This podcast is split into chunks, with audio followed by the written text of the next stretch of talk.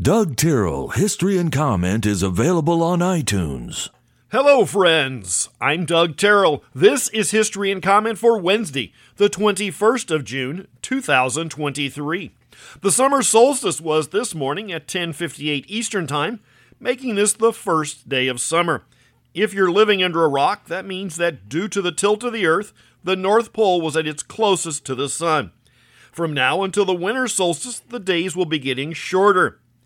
That simple fact is always a bit depressing, but enjoy the next three months while the days are still warm and rather long.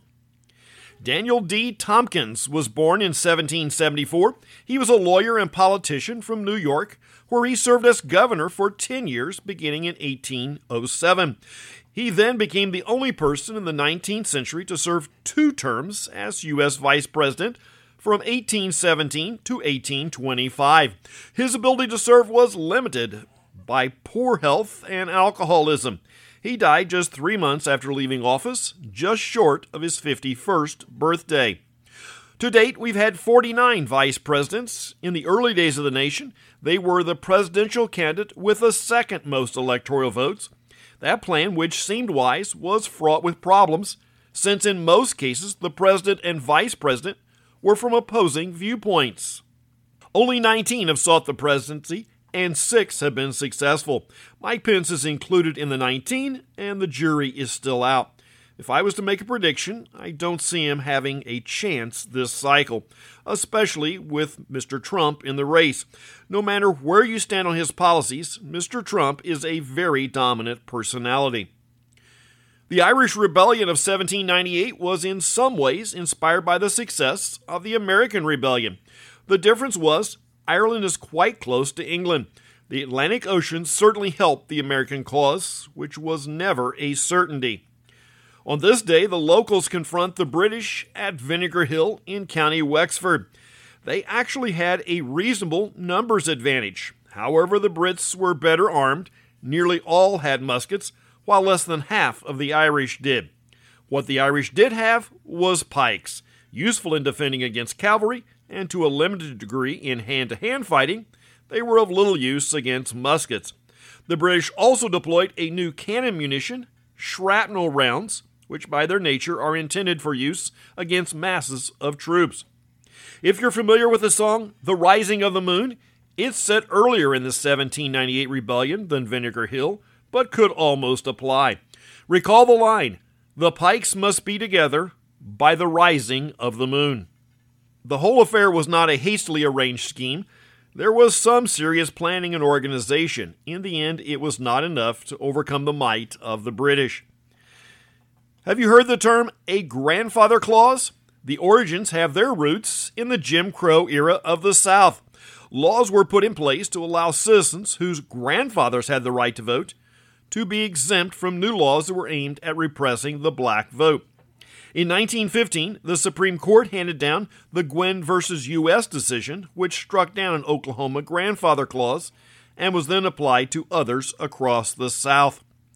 While the 15th Amendment allowed voting without regard to race, many states enacted laws that on the surface seemed race neutral. Literacy tests were one. Most blacks were illiterate, but also were a significant portion of the white population. The Oklahoma law expressly exempted any person who had the right to vote on January 1, 1866, or they were descended from someone who did, i.e., their grandfather, they could still vote. The grandfather clause are still used for other purposes today, but they cannot be used for restricting voting or be written so tight to exclude one for race. The Irish are back in the news in 1921. While the locals were often given to guerrilla tactics, the British were often brutal in their response. In 1921, the village of Knockcroghery was suspected of being the source of a recent attack on a government official. The British Black and Tans burned the village in response. Certainly, there was no due process. The Black and Tans are not looked on favorably in Irish history. They were a subset of reinforcements recruited for the local government police and had a history of brutality. Another Japanese submarine surfaces close to the U.S. coast in 1942, this time near the Columbia River on the Oregon coast. it fired just 17 shells at a U.S. coastal fort. Illustrator Berkeley Breathed is 65 today. He's known as the creator of the cartoon strip Bloom County. He's been back at the strip since 2015. His early work was more humorous and light. Currently, the theme is darker, more sarcastic, with an overtone of politics. The railroads were a mess in the late 1960s and early 70s. The cause could be debated for a long time. Part of it was the loss of freight to trucks, and they never completely recovered from the busy days of World War II.